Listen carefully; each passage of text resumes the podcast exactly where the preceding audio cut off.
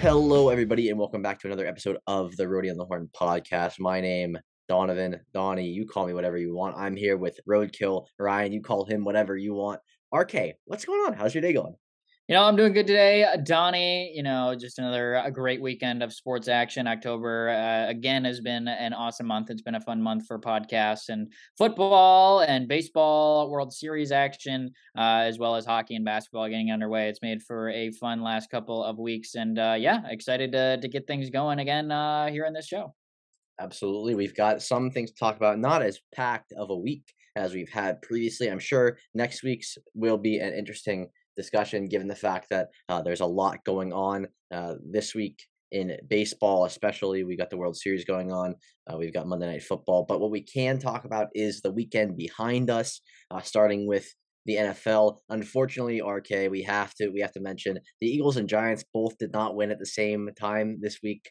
Um, the Eagles obviously did. The Eagles have not lost yet this year. The Eagles have not really had any trouble playing football this year. There's been there's there's been minor hiccups for the Eagles, but not a whole lot. And I will definitely say there was no hiccup in this week at all. There was no surprise. Um, I think everybody was pretty much expecting, oh, the Steelers are going to have a lot of trouble moving the ball. Um, they didn't really do a whole lot of anything until like later in the game, more garbage time, and even then they couldn't really score.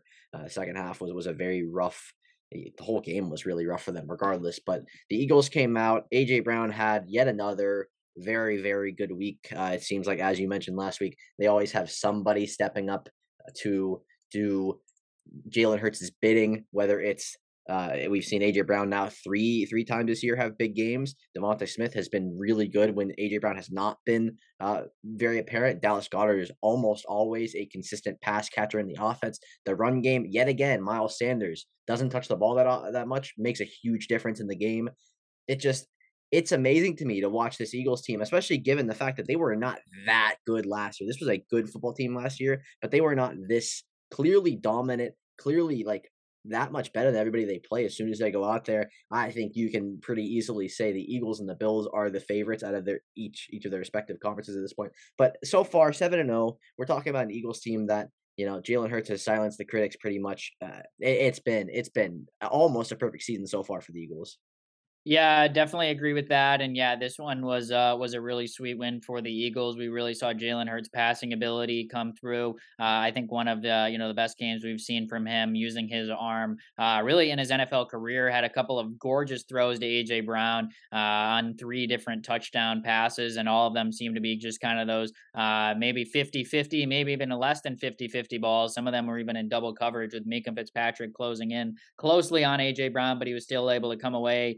Uh, with three touchdowns in the game overall. Zach Pascal also had uh, a receiving touchdown from Jalen Hurts in this game. So that was obviously very good to see. Nice to see Hurts continue to develop a little bit as a passer. Uh, you know, Eagles coming off a bye were able to be pretty healthy. Had Jordan Mailata out there, full uh, complement of offensive weapons. Um, so the Eagles really, you know, no excuses. They were able to, uh, you know, come through, have a strong game. That's kind of what we had hoped coming into the year. We knew Jalen Hurts was surrounded by a little bit more weapons, uh, especially with the addition of AJ Brown. So it's obviously really nice to see them, you know, in a game that they expect to win at this point of their season. And, uh, you know, they really didn't have too many issues with Pittsburgh uh, overall. The only slight thing that was a little negative in this game was that Jordan Davis got injured, their superstar rookie defensive tackle, um, who's had an outstanding year so far. So it seems like he'll be out a, a couple of weeks, probably about four to six, uh, is what I saw from Ian Rapoport. So that's obviously a little bit too bad. But uh, if there's any position the Eagles have a lot of depth in, it's that defensive line spot. Uh, guys like Fletcher Cox and Javon Hargrave have been really strong in the middle of that defense this year too. So uh, hopefully they can get Davis back in uh, in a couple of weeks. But um, yeah, the Eagles are really kind of clicking on all cylinders and uh, quick turnaround for them. Short week this week, and they hit the road and actually, Jalen Hurts will be going back home to Houston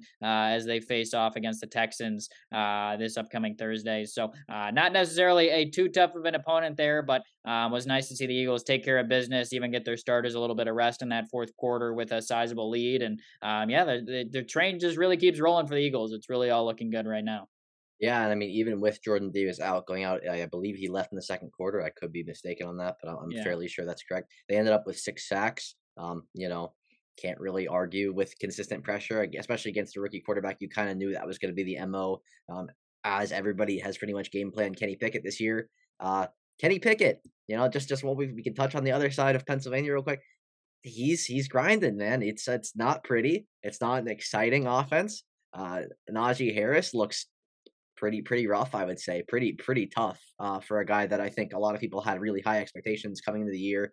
Um, on the other hand, you know, the Eagles had all these, there, there's not many negatives in the Eagles. There's not many positives from the Steelers in this one. And, and you got to be thinking, like, this is the first time I can remember the Steelers being this bad. Like we're talking two and six, uh, and it's not going to get any better. Probably still got to play their division quite a few times this year. I believe they haven't played the Ravens yet this year. That could be two losses pretty easily. Uh, Bengals and Browns, especially with the Browns late in the season with Deshaun Watson back. We're talking about a, Steelers team that could very well maybe compete for the number one pick this year, which is in my mind at least. I wouldn't have told you, yeah, you know, I, I would have said oh, maybe five six win season, probably like the fifth sixth pick, but they are really just like Texans bad.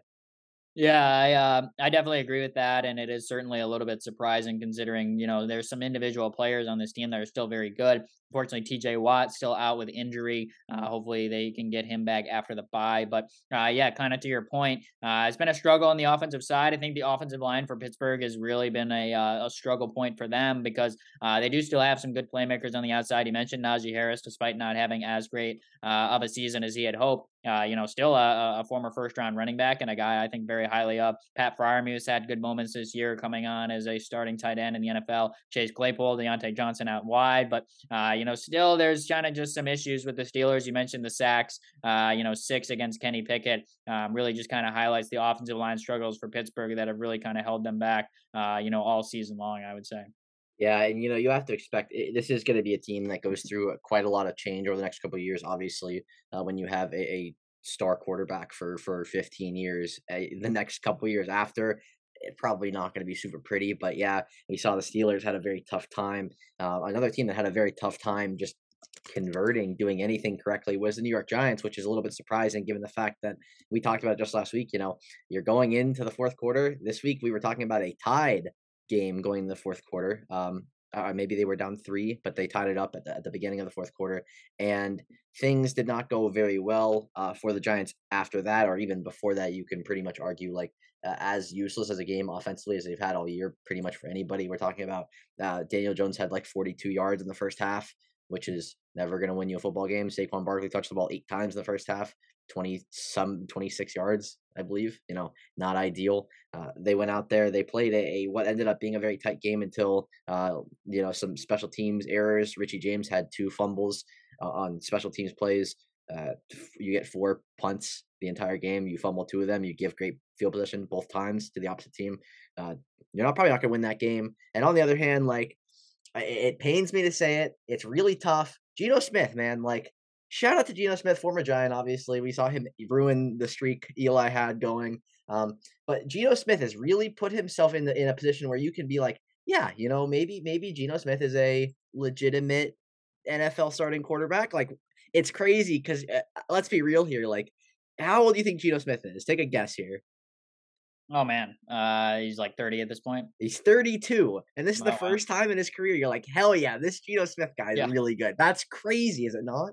Yeah, I mean, he's definitely had quite the uh, career journey. Uh, you know, coming out of uh, you know West Virginia, second round pick, high expectations with the Jets, never really comes to fruition. Kind of bounces around as a backup, goes over to Seattle, you still kind of think, all right, well, they just traded for Drew Lock here in this Russell Wilson trade. Are we sure if, you know, Geno Smith's even going to be the guy? And he's been really good, honestly. It's been, uh, you know, I think the Seahawks have kind of been one of the big surprises in the NFL this season. Uh, you know, we kind of looked at that division in the NFC West. Okay, you got the defending champs uh, with the Rams. You still have uh, teams like the 49ers and the Cardinals who can, you know, churn out points, and the offense seems to come pretty easily for those teams. And it's still Seattle that stands at the top of the division at this point. And, um, you know, I don't think it even looks all that fluky. It seems like they've been playing pretty solid football, um, which is definitely kind of surprising. Uh, not necessarily what I expected coming in, but I think you got to give them a lot of credit. And I think they are in a position where it's like, hey, if they can kind of keep this up for a little bit longer, uh, they, you know, they should be able to get into the playoffs. Yeah, it's crazy to think about too, because Pete Carroll, like I was saying at the end of the year, you know, maybe Pete Carroll has a tough year and he retires. Like that was that was definitely a thought in my mind. I was thinking, you know, Pete Carroll probably uh, does not want to deal with this. However, I think you can argue, and we're we're talking eight weeks in the season. It's not like a necessarily narrative talking point here, but Russell Wilson has left Seattle. He's been abysmal. He's been really tough. Uh, Geno Smith out of nowhere just steps into to a spot where I don't think people were expecting Geno Smith to win the job. Even yeah. I think Drew Lock would have been the expected, mm, at least like realistically for the team moving forward. You want to see what the younger quarterback has to do, and instead we're talking about a Seahawks team that even after all of this fuckery, I think you could say with Russell over the last like two three years, it feels like. This is a Seahawks team that goes out and wins close games. We saw it against the Chargers, which is crazy. They went out and pretty much beat down the Chargers defense. At least, you know, Kenneth Walker had an unbelievable game. A uh, week before, they totally stymied Kyler Murray, which is, I guess, not super hard to do at this point. It feels like the Cardinals are very hit or miss, but the Seahawks are doing everything right. Pete Carroll has done an amazing job, a, a spectacular job, and I think we have to sit here and like the Seahawks are not a legitimate Super Bowl contender, but they are a legitimate like this is an NFL team that could very well be good and uh, better than the Rams, better than the Niners. I wouldn't have really guessed it at eight weeks in the season that they're leading the NFC West. No, I certainly would not have uh, either. And uh, yeah, they've certainly been a big surprise. You also factor in that Jamal Adams out for the year, you know, a guy that they, you know, formerly traded a couple first round picks to go get. Um, it's kind of been some of their younger defensive backs um, that have kind of stepped up for him this year. We know about kind of the Legion of uh, Boom that they had for so long, but, you know, it's a lot of new guys now. I, I think Tariq Woolen, the rookie out of UTSA, uh, has really kind of caught a lot of eyes. Uh, you know, a guy that had kind of the raw traits, got good speed, good size, goes to Seattle a team that kind of is known for taking some of those raw prospects and turning them into good players, giving them an opportunity. And I think Tariq Woolen has kind of been the big guy that has kind of stood out for me as giving Seattle a big boost on their defense. Uh, the rookies looked really good so far this year. So a lot of things to like with Seattle. Definitely agree with you. Not willing to say they're kind of, uh, you know, favorites to win the NFC by any means, but uh, at least as of this point, they've, you know, earned enough respect to where, hey, okay, they're going to be competing to, uh, you know, get into the postseason this year, which is certainly not what we expected coming into the year at all.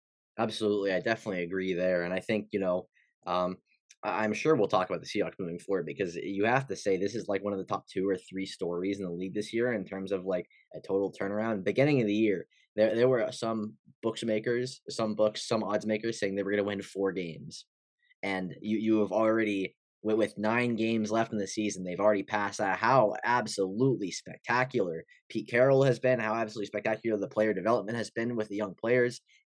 It's amazing. Uh, I guess you can even shift over to other teams in the league that have not been able to get it done in a comparison to a Seahawks team that is, is seriously not anywhere close to in terms of talent. Uh, and we can talk about the Packers. We talked about the Packers a couple times this year. It has not been a pretty season for Aaron Rodgers. They're sitting at three and five, so maybe not willing to say that they're out of it, but you know at this point in the season, if you're not at least 500 or, or, sitting close to a playoff spot uh, in the same position as the Buccaneers, who are also three and five, wouldn't have wouldn't have guessed that. The Rams are three and four, but the Packers go out there pretty much lay a goose egg uh, against the Bills. Did not look very good until the end of the game when they got a they got a nice touchdown at the end of the game, uh, outside of a Romeo Doubs catch, uh, which was incredible. I don't know if you you uh, paid much attention to uh, Sunday Night Football with all that was going on in sports, but like you know, Aaron Rodgers can't really blame his receivers. They seem like they played a decent enough game, and you know, even holding the Bills to twenty seven is like okay. It's like not that bad, right? Yeah, I would say, yeah, I, I overall, you know, I kind of look at them and say, all right, they still have a good, you know, running back duo. Aaron Jones had a really strong game in this game on Sunday Night Football, but even still, it just doesn't seem like there's enough juice on the offensive side. Uh, it just seems like there's just kind of a bad vibe after Davante Adams left, um, where it's like Rodgers is like, man, like I threw to this guy so much. He was my go-to target, no issues. He could always kind of rely on him in those big situations and to represent a big bulk of their offense. But without that big of a threat on the outside side, uh, I think that the Packers offense has really kind of struggled this year since, you know, breaking in a lot of these newer receivers. You mentioned Romeo Doubs, Christian Watson, as well, has been banged up with some injuries. Sammy Watkins, same deal. Uh, so there's just kind of been a lot of up and down uh, when it comes to the receiver position for the Packers. And I would even say you did mention that 27 points is pretty solid and, uh, you know, defending the Buffalo offense. But overall, I, I thought the Packers were, you know, came into this year and I was expecting this to be one of the top defenses in the entire NFL. They added two first round, uh, you know, defensive players from Georgia this year with Quay Walker and Devonte Wyatt, but uh, I still thought that the Packers, you know, defense was really going to kind of carry them. I thought that they would be able to kind of offset the loss of a guy like Davante Adams because their defense was so strong, and it hasn't necessarily been the case to where their defense is holding everybody to you know below 10 points per game or anything like that nature. So I do think it's kind of an all around thing with the Packers. I do think they certainly can turn it around. Obviously, the Vikings have started off really strong, but uh, you know that's those wild card positions in the NFC are kind of all up for grabs. Teams like you mentioned the Rams and also Tampa Bay that you know we thought were kind of locked for the playoffs haven't necessarily gotten off to super hot starts out of playoff positions now. So a lot of season left for the Packers to still be able to make it, especially in a bad division. You know their game next uh, week upcoming is against the Lions, so as a team they've obviously had a lot of success against, and another team is really struggling. So far from a position where I'm willing to you know cancel the the Packers and the Bucks, uh, you know, and the Rams for and saying they're done. They certainly have an opportunity to turn around, but with four straight losses for the Packers in specific, uh, you know, they're going to need to come up with some answers quick. And uh, who knows, maybe they'll be active around the trade deadline, which is not something we typically see from a team like the Packers. They obviously like to develop their own talent. It's always kind of been their MO. Even acquiring free agents has been something they haven't done necessarily a ton of. But, uh, you know, it kind of seems like there may be a time, uh, you know, like the present for the Packers to go out and maybe look to get, uh, you know, a veteran before the trade deadline, uh, you know, this week. But we'll so see. You know, four straight losses for the Packers definitely need to turn it around quick if they do want to have that chance to, uh, you know, get one of those wild card spots for the playoffs. Yeah, you know, we're talking about a Packers team that's currently 11th in the NFC, uh, tied with the Cardinals, the Saints, the Bears, the Buccaneers, a couple teams that had have been outside of the Bears, pretty much all underperforming. I think you could have said at the beginning of the year, Saints, Cardinals, Packers, Bucks, playoff teams. Not really much of a question there, at least like competitive with uh, the seven team playoff this year. Uh, now they find themselves behind teams like the Rams, Washington at four and four, the 49ers at four and four, the Giants are at six and two, Cowboys at six and two. You have to think like making up three games of, of a cushion behind these teams with with only eight games left to play is almost impossible, right? Like this is is pretty close to like they're going to be really having to grind it out for the rest of the year because they're not going to win all their games. Like it's almost a guarantee. We're going to see the Packers lose three more games at the very least, right? Yeah, it's definitely putting a lot of pressure on Aaron Rodgers, things he's faced earlier in his career, and he certainly has turned it around. But like I said, it just kind of seems like, you know, things aren't necessarily all fully clicking, uh, you know, for the Packers right now, um, you know, even in, in positions of strength, like I thought it would be so far with the defense. So time for them to turn it around, but, uh, you know, they need to, to kind of get things going here pretty quickly. And, and you know, it's going to have to start this weekend against Detroit. That's obviously what I would say is a must win game for them. Yeah, I mean, I think just just to touch on the Bills real quickly. Obviously, you kind of know um, the way they were talking. The Stefon Diggs, Jaire Alexander um, commentary before the game was a little bit interesting. Obviously, these yeah. guys are running out on the field together, yelling at each other. Like, why, how is that? How is that even allowed? How is that possible? Why are we? Why are we? That should, that's like a safety concern, is it not? Yeah, I don't know how that ended up happening. Especially there was a video circling around uh, uh, between uh, Michigan and Michigan State, like kind of brawl that was going on before. That kind of was a similar similar vibe, similar situation there with Diggs and Alexander. But uh, Diggs still had himself a good game, over 100 yards and a score. He just continues to cook. I mean, Stefon Diggs has, has really been one of the most consistent receivers in the NFL over the last uh, you know couple of years. He and Josh Allen have a really good thing going on, and not many people have been able to stop him. Even a top corner like Jaire Alexander, um, you know, was able to you know give up a little bit to Diggs in this game. So uh, yeah, that was kind of an interesting little uh, exchange before the game, but uh, you know it ends up being Diggs and the Bills who, who come away with with the last laugh in that one. Yeah, fair enough. And I guess before we move on completely to uh, you know trades and stuff, we can talk about college football real quick uh, and just talk about the Michigan Michigan State brawl because as you as anybody expects, when Michigan plays Michigan State at this point, Michigan's probably going to roll them uh, year in year out. It's what happened this year. Michigan State played a, very poor game offensively after the first quarter. Uh, I was watching a little bit. They didn't run the ball at all. It felt like it was just a complete. Um, we're going to try to throw the ball down the field, and, it's not going to work. Game plan all game. Uh, obviously, Michigan was a little bit ready for that. Blake Corum once again, uh, just just carrying a college football team. And I guess it's not surprising. Blake Corum is very good. We talked about it weeks and week in week out here. Uh, and, and then after the game, obviously, there's a brawl where a couple players like I, I think there's four players that got suspended from from Michigan State at this point um, for for it's it's like really strange, like a gang beating of a of a Michigan player um, in in the locker room. Again, don't know why they're walking together to the locker room. Don't know how they ended up anywhere close to each other. Don't know where the security was in this manner. Don't know why anybody didn't st- like jump in to stop it. Uh, and when you get to the point where Jim Harbaugh saying, "Yeah, I expect for these four players to get arrested," like we're, we're, that's that's like so crazy serious because I, am sure Jim Harbaugh does not want to say that about 20, 21, 22, 23 year old student athletes of, of a rival school who uh, probably end up playing again next year in all yeah. likelihood. I think that's like the craziest part of all this is like this is just setting up for for absolute chaos in the future.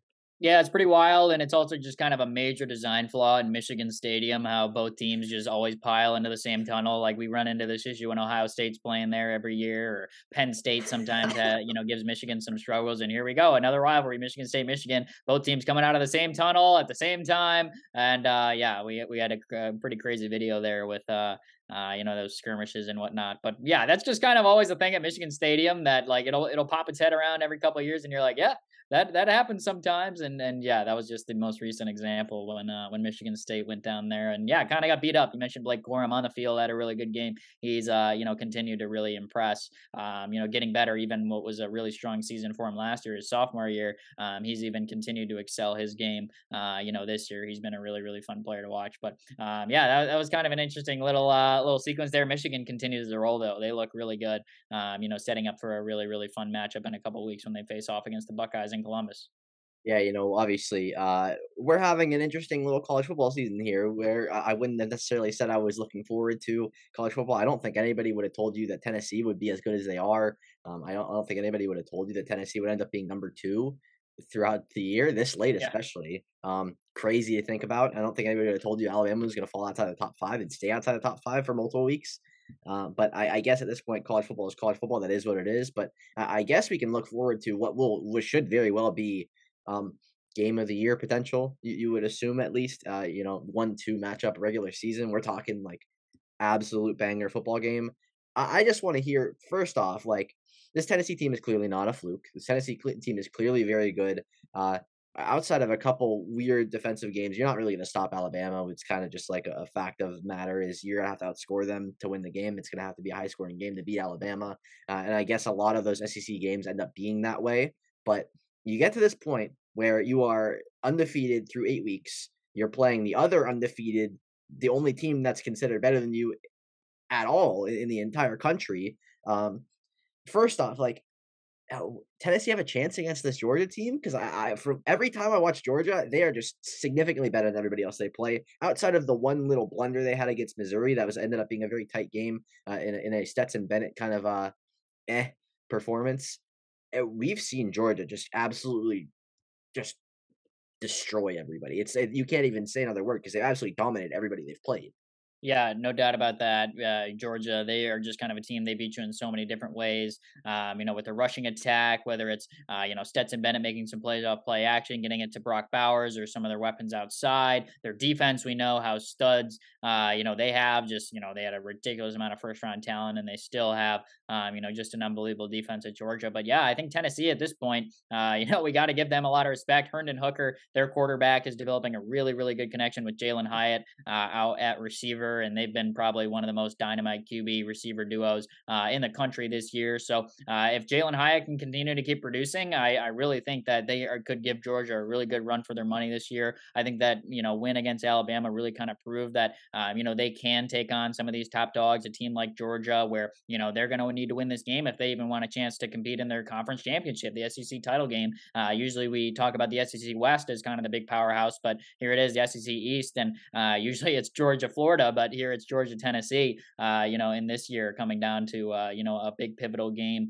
uh, at Georgia in Athens uh, this weekend. So should be really fun to watch. I know Georgia. Uh, you know they they obviously know well about Jalin Hyatt and a five touchdown game against Alabama, and even had a big play against Kentucky last weekend, who has had a pretty good season. you know before getting stomped on to Tennessee this week. So yeah, it's certainly been one of the biggest surprises that Tennessee has been you know a, a national title contender, which you know normally we would kind of act as a fluke in this situation, but I think it is kind of to the point where like, okay, wow, if, if, Tennessee can go on and beat Georgia in this game, uh, you know, we really are looking at you know the number one team in the country being Tennessee. So um, you know, it, it, should be really interesting. I think it'll be a close game uh, between these two teams, but uh, the fact that it is in Georgia, uh, I do think that they have a little bit more depth, a little bit more well-rounded team, a little bit more of a you know we've been here before uh, kind of aura, obviously as the defending national champ. So I predict Georgia will win the game, but I do think it'll be closer uh, than the eight, eight and a half point spread, um, which I just checked on uh, earlier today has it at right now. Yeah, I think you know eight and a half is it seems like a little bit of a stretch. It always seems like when one and two, how are you having a right. nine point? Come on now, like. But again, you know, I think we have to sit here and talk about it. this. May be the best Georgia defense like we've ever seen, and it like last year's team was so freaking good. Yeah. Uh, and this year, it seems like other than like uh, like I said, the game against Missouri, they haven't really given up points to anybody. Like they played Florida, they gave up twenty. It's whatever. Uh, South Carolina put up seven on them. Oregon with Bo Nix, who was having a Heisman esque season after what what happened week one, they held the Bo Nix to 173 yards and two picks, no touchdowns, 49 to three against it's crazy to me to, to see this team because I think the biggest storyline coming the year for Georgia football was is the defense going to be as good as last year? And I think they've already proven they're not only as good as last year, but like I, I don't want to say better because it's a little bit of a stretch, but like as I, have been watching a little bit, uh, a little bit of football, like Kelee Ringo, for example. Yeah, um, you're getting production out of these guys. He's young too. I think he's a sophomore, if I'm not mistaken. There, yeah, redshirt sophomore. You you throw a redshirt sophomore in there. Usually, redshirt sophomores are not that lock solid great at everything they do. Yet it seems like this Georgia team, even like it's weird to say, but their rotational guys are like better than anybody on the other team, and it's it's nuts to say because they play such good competition. Yeah, no doubt about that. Yeah, and uh, you mentioned like we were wondering about a little bit of a drop off. Uh, you know, on that defense, we knew about Ringo coming back uh, as going to be you know one of the studs. Jalen Carter, uh, interior defensive lineman, you know, projected to go you know probably top five in the NFL draft this year. So uh, they still have a lot of really good players. Nolan Smith as well is a pretty nice edge rusher for him. I've liked watching him play um, during his time at Georgia. But yeah, just the the uh, just the pure depth the recruiting at Georgia is just outstanding. Like they just can flock in these absolute unbelievable uh, stud talents left and right. So uh, that's kind of why I err on the side of, of liking Georgia in a game like this. I just think they are a little bit more well rounded, and uh, that matchup between uh, Kelee Ringo at corner and Jalin Hyatt at receiver, um, that's basically like an a, you know a prime NFL Sunday uh, matchup. That's kind of like a Stefon Diggs, Jaire Alexander on a, on a college football Saturday right there. So that's going to be must watch TV. Uh, really good watch for uh, NFL draft scouting going into this year as well. So can't wait for that individual matchup between Ringo and Hyatt, and you know the overall game between number one and number two uh, Tennessee at Georgia this coming Saturday. Yeah, definitely gonna be interesting. I have very much enjoyed watching college football this year. Usually, I don't have much time for it, but with work and such, I kind of have to pay attention. And it's pushed me in a direction where I can really start to enjoy like learning prospects. Obviously, I'll never be on the level of RK here, so if anybody listening is, is taking my opinion seriously, um, you know, maybe maybe walk that back a little bit. But it, it's really spectacular. It's been really interesting to watch college football this year, and and I think you know sometimes you've been telling me for the years like college football it may be better than the NFL like pretty regularly and I'm I'm really enjoying just like even when Miami goes out there I guess we can touch on Miami real quick you know big 14 to 12 victory you love to see it they went to four overtimes put up 14 points and won a football game but even with Miami fan I could still enjoy college football because there's such good football it's just such a good product and I maybe we haven't even seen that good of a product in the NFL this year yeah, I think that uh, it's fair to see, and I think it's really only kind of hitting its uh, its peak times. Uh, you know, especially among the you know legitimate you know championship contending teams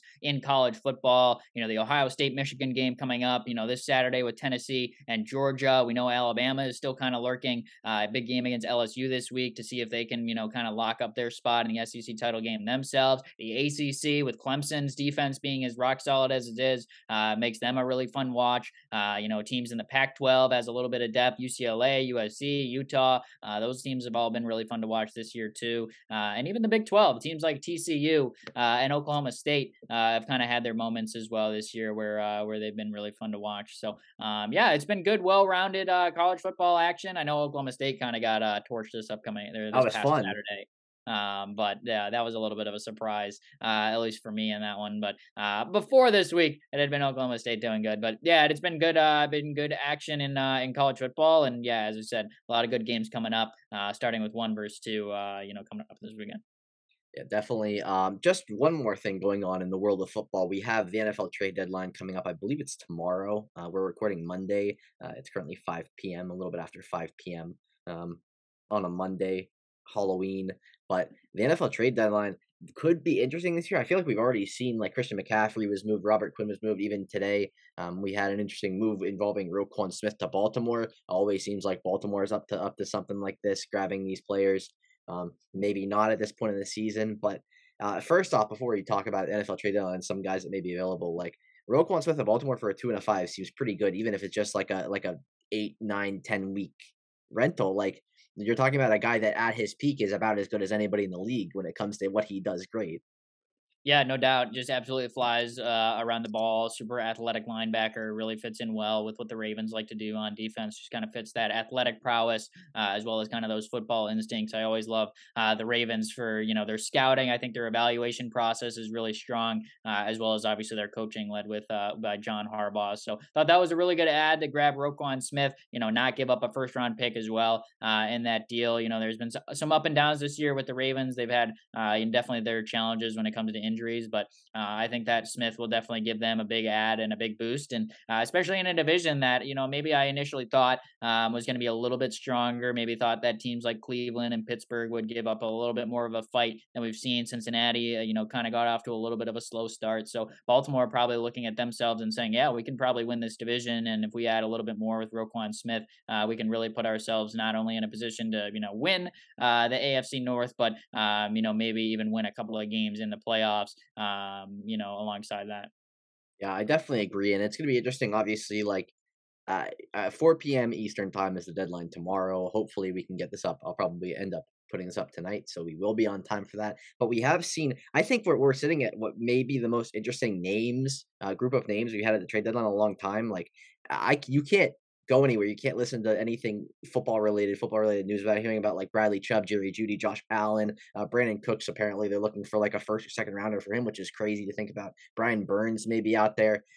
Uh, usually, we don't see these trades happen at this point. Usually, trades like with, with the big name players are not necessarily like that easy to facilitate at this point in the year. But like could we potentially see like a, a, maybe a more active trade deadline given the fact that we've already seen what I, I it has to be like five or six decent trades so far? Like even james robinson seemed like a, we talked about last week like a pretty surprising ad yeah, it's definitely a good point. I think maybe there's been a, a, few more teams than expected that have gotten off to you know really really slower starts. Um, you know, kind of teams like Carolina and Detroit. Uh, we maybe expected to kind of be in positions like this. We weren't necessarily as high on them coming into the season, but a team like the Raiders, for example, you know, only two wins, two and five on the year. Uh, you know, they made some big splashes this offseason going after Davante Adams, going after Chandler Jones. Just have not gotten the results that they obviously uh, had been looking for. So they could kind of be another team to kind of keep an eye on to see if they can trade some of their defensive backs or uh, a guy like Josh Jacobs as well as a free agent at the end of this year. So um, that's kind of where I have uh, a little bit of an eye on, uh, specifically when it comes to the Raiders as kind of a team that you know maybe we didn't expect to be in this position, but here they are. So uh, it's nice that the NFL trade deadline is starting to pick up. I feel like over the last couple of years, it started to get a little bit more buzz, a little bit more action around the league um, as teams have kind of seen that you know formula of trading a veteran for a mid-round pick and saying, yeah, we can really kind of increase the value uh, of, of a need we have right now or uh, a playoff push we're trying to make. Um, so it's nice to see. Uh, a lot of other sports were way ahead of the NFL on that one, but uh, trade deadline has been a little bit more active in recent years, and this year is no exception. With uh, the Roquan Smith deal being the most recent one for us here at time of recording. Yeah, for those who decide to listen to us every week, you know, the NFL trade deadline is not anywhere near as popping as the NHL trade deadline, which is always really just uh, baseball as well. Uh, baseball too. Baseball's bigger. crazy, yeah. dude.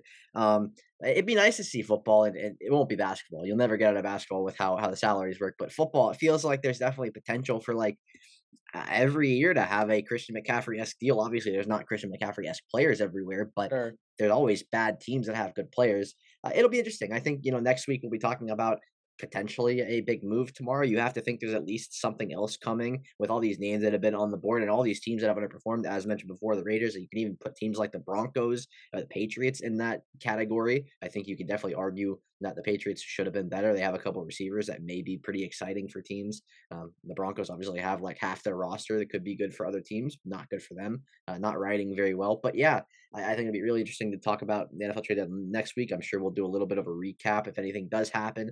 But what we can get to finally is what I would say is just it may be going to be a seven game World Series. Maybe I don't think it's crazy to say that we could be seeing like a really, really a surprisingly great matchup. I, you know, I have a hard time believing still in a five game series the Phillies will knock off the Astros even with three games at home. But after game one, I felt like I guess we can recap it. Phillies won game one six five. It was a really, really good competitive game until the end. The Astros decided, hey, you know, we're gonna turn it on. We're gonna send it to, uh, you know, they had guys on base late in the game, didn't make it work. Obviously, five to five going into extras. Um, the, the how home run hitting, you know, ends up coming up a little bit more clutch for the Phillies. And then game two, pretty much uh, Astros from the get go. They were up 5-0 for a lot of the game. Like I think if they gave up the first run in the seventh inning, uh, which is more what you would expect out of the Astros, who have an insanely good pitching staff.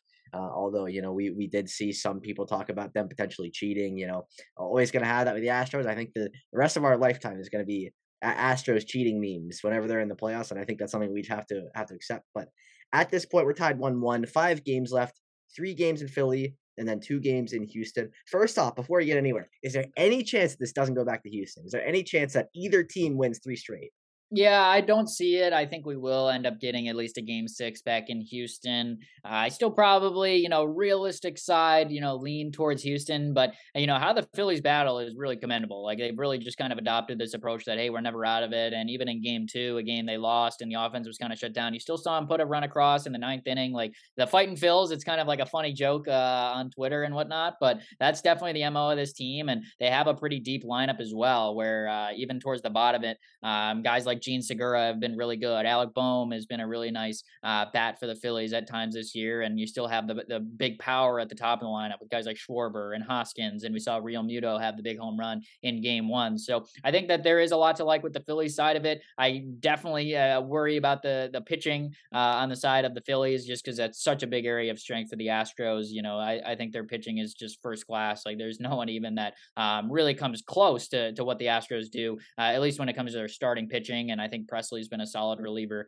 um, you know, as that closer uh, for the Astros as well. So uh, Phillies, they're going to need to put up runs and really kind of challenge it because uh, I'm just not sure if putting across, you know, two runs is, is going to get it done in any of the games in Philly, um, you know, during this series. So offense is going to need to keep churning. They've done it at times this year. I think it's going to be a battle. I think we will get at least a game six, maybe even a game seven, uh, kind of to your point. But, uh, you know, the fighting Phils, I- am pulling for them. Uh, I definitely don't want to see the Astros win, to be honest. But um, yeah, I, I, think realistically, you probably end up seeing the Astros win it, but um, you got to give the Phillies a lot of credit, especially for stealing a game in which Aaron Nola gave up five earned runs in Game One. Uh, that was certainly a big win, but um, you know, three more to go. So uh, at time of recording, it's a one-one series, long way to go in the series, and we'll of course recap everything uh, next week once it's all wrapped up. Yeah, it's gonna be really interesting. And the Phillies have already announced their game three and four starters. Noah Syndergaard goes tonight against Lance McCullers, and then Ranger Suarez goes game four. Um, still, just can't get over the fact that Ranger Suarez is, is playing these these He's incredibly incredibly important, yeah. crucial, crucial, crucial playoff games. He's the one that's starting game. It's still kind of just like you know maybe it doesn't sit. We're totally, just going with it. it's weird. It's real weird. It this is. guy this guy's pitching out of the bullpen last year. Like what, what's yeah. going on? But um, I guess you know uh, we haven't talked about it. Obviously, Noah Syndergaard, he really is just like I don't know. Like the playoffs have been really interesting for him. Yes, he's given up one run in two appearances, three appearances. Um, he does his job.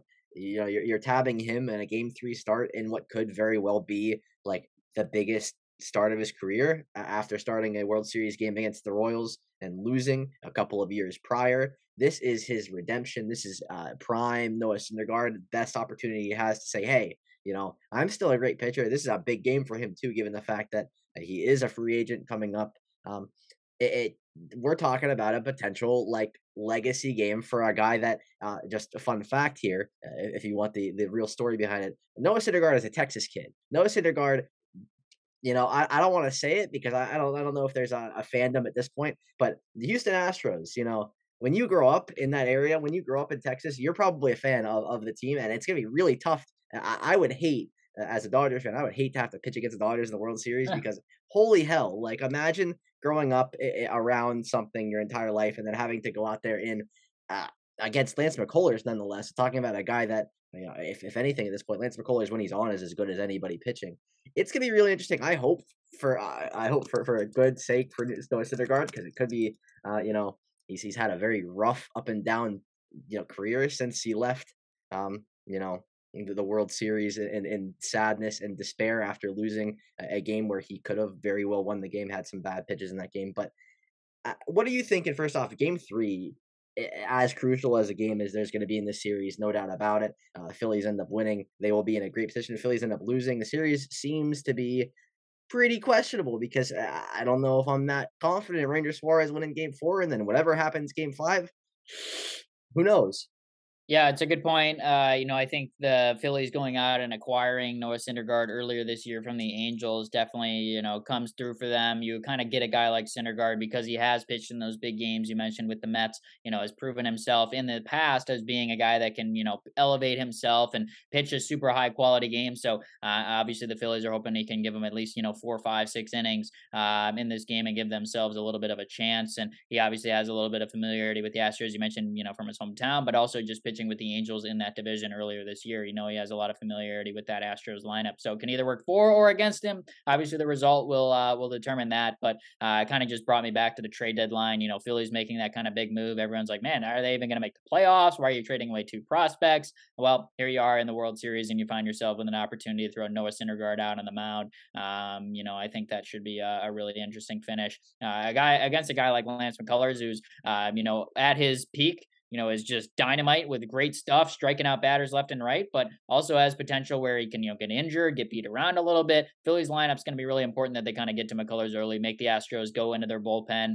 you know, make it a long trip in Philly. Don't make it easy for them. Uh, you know, try and knock out McCullers early and, uh, you know, see if you can ride Syndergaard for as long as you can. And I agree with you. You, you really got to kind of look at game three as like, hey, we got, we got to win this game. We got to make sure we set the tone in Philly. The crowd's going to be bumping. We want to set the thing up uh, right so that way we have, you know, obviously an opportunity to close it out in Philly, but at the least just retake back the series lead. Yeah, and even just like at the at the very basic standpoint of you know the fans will be much happier if they go into game four up 2-1 rather than down 2-1 because yeah, imagine they lose game three and then game four doesn't start very well phillies fans are not going to be super loud like any team any fan base is going to be sitting there shitting bricks very unhappy, very you know nervous. You're paying that much money to go watch your your favorite team finally make it that far. But I, I guess we have to give the Phillies credit, regardless of what happens, because they've already done better than the Yankees did. They've already done better than the Mariners did. We're, we're talking, you can't do any worse than the other two teams did. But you know, you win one of the first two. Um, anything can happen. I think we're gonna really, I hope we're gonna talk about a six or seven game series at the end of this um, come next week. I feel like there's always the fear in the back of your head that the Astros could very well just go out there and dominate them a couple games in a row because yeah. the Astros have done that all all year against everybody they've played. Even the though, last five years, really. Yeah, I mean it's crazy. Like I, I don't want to sit here and be like, yeah, Astros, because I, you know, realistically, the baseball just realistic world, though. You're the, right. The, it's tough, man. It's it's tough to sit here and watch the Astros be so dominant. And again, you know, you talk about it. We talk about it frequently on here. Like the Astros have done it so well. They lose all these guys. We're talking about a team that doesn't even have like the star players from their last run. It's just it's primarily different, and they're still they're better than they were when they were making the run. How is that happening?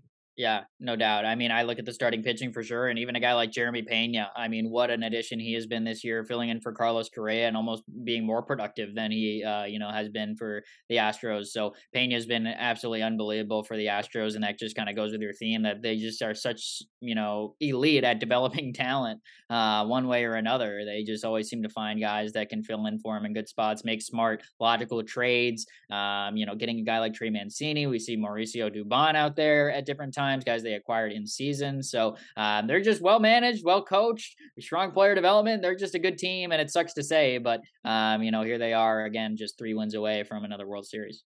Absolutely. Uh, from there, you know, obviously we don't have a whole lot to talk about outside of baseball and football. Hockey, the season just started. You know us. We're not going to talk about early season hockey or basketball probably unless something crazy happens. Uh, realistically, there is one topic that I want to touch on, RK, that you're not prepared for, and it's the Chicago Blackhawks being half decent. Last year, I came in the year saying the Chicago Blackhawks were going to be half decent. they were half decent for a little bit and then it fell off. So I was right and then wrong. The Blackhawks, they're four three and two this year and they're really fine. Okay, we talked about them a couple weeks ago as being maybe the worst team in hockey. So uh, if you've seen anything out of this team, you're seeing potential breakthroughs. They took the Wild to a shootout last night, which was very interesting. They played a pretty good game given the fact that you know Alex Stalock, you know, somehow managing to just just step in there and play well against everybody he's played against so far this year. Uh, the Blackhawks are not going to be a great hockey team, but you have to you have to admit a little bit at least like this is a step up from where you expected they would start, right? Yeah, no doubt about that. And it's nice to see. Um, I think you would prefer, obviously, to see like your younger players, you know, stepping up in a situation like this. But it's kind of some of the veterans that um, they have that are on expiring deals that have been good. Max Domi and Andreas Athanasiou were kind of their two big, uh, you know, big in quotes. But the free agent ads that they had, and both of them have looked really good. Athanasiou had an absolutely just filthy goal against Matt Dumba uh, this weekend. That was absolutely disgusting. So that was a really good goal and, and fun to see. And Domi's been pretty productive as well uh, for them in, in spurts. So I think the forwards have been good. Still not sold on the defense. Uh, you know, it's definitely had its ups and downs. I still don't love seeing Jake McCabe back there. Uh, I've just never been a really big fan of his game. And you mentioned like Alex Stalock in net. I don't know how long that's going to work out for, but I guess he's been okay to this point. They've been able to win games. So uh, very, very tempered on how long this will last for the Blackhawks. But to their credit, they have been playing, you know, hockey so far this year, and it's been going okay. So uh, credit to the Blackhawks for exceeding expectations here uh, just through nine games you know, before we end this up, you have to admit, like, it's at least kind of nice to see Jonathan Toews performing. It's kind of nice to see Jonathan Toews out there scoring goals. He's leading the team in goals. He's got five already, which yeah. is crazy. I don't know if Jonathan Toews had five goals all last year, to be honest. Mm-hmm. Like, obviously he did, but a, a very tough, uh, sure. tough start offensively for him last year. So it's nice to see. Outside of that, I, not a whole lot to talk about. We will touch on uh, probably end up touching on hockey and basketball a little bit more next week once we have some things going on. We're only eight or nine games of the season. Um, you know, just just wanted to you know ignore basketball completely because the Lakers are really bad. It's always a tough time to start off the season uh, when your team is is embarrassing. The Lakers are an embarrassment to the society, uh, to Los Angeles sports fans, to uh, anybody that has anything to do with the organization. Shame on you. Uh, but outside of that, RK, anything else you want to touch on before we end it up this week? No, I don't think so. It's been a uh, it's been a fun uh, you know week of sports as uh, you know things have come and gone. Donnie got to visit me at a uh, Colgate women's hockey game, so Go Gate. and also our uh, our friend Dan who uh, came by for a game against Princeton this weekend. That was obviously really good to see and uh, whatnot. So uh, yeah, lots going on in uh, in sports and women's hockey and uh, in baseball, and uh, so it's been uh, it's been a lot of fun. Um, we appreciate everybody, of course, for for tuning into this one, and uh, excited to get into some World Series recaps next week. More football football talk. Hopefully, we get a little bit more hockey and uh, basketball developments um, with a couple more surprises, um, you know, that maybe we didn't necessarily foresee coming uh, as things continue to go. But it's been a good show. Uh, we appreciate everybody again. End of the podcast, folks. You guys are, of course, the best. Shout out to Sheck Wes coming on our podcast next week. You guys got to come back and tune in for that one, of course. But um, well, on that note, we will sign off here. Thanks, guys, again, and uh, hope you guys all have a great rest of your day. Peace, everybody. Peace couldn't get better. This gon' be the